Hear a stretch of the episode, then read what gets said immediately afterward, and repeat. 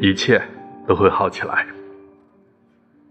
在过去的一年，有失去、获得、离开、成长、遗憾，也一个人熬过了很长一段时间。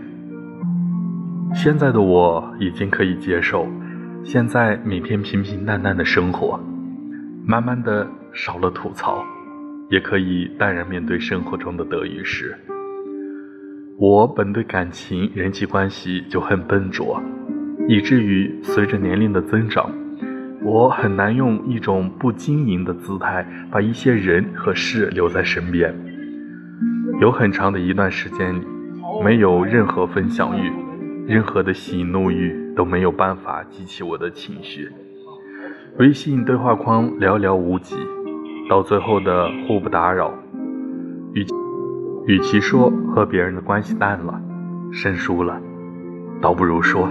每个人都有自己的生活，大家都在奔赴不同的人生了。于是，我开始接受了时间像个筛子，层层过滤到最后的人，才是平凡生活里最宝贵期待。所以我在等，我们都各自努力，顶峰相见。经历不必言说，而等待的日子里。我希望自己可以越来越成熟，越来越理智，所有的经历皆可化为成长。告诉自己，不要再因为任何人的离开而否定自己。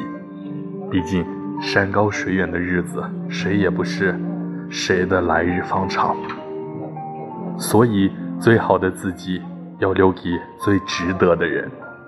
愿以后的我和我身边的每一个人都平安喜乐。万事如意。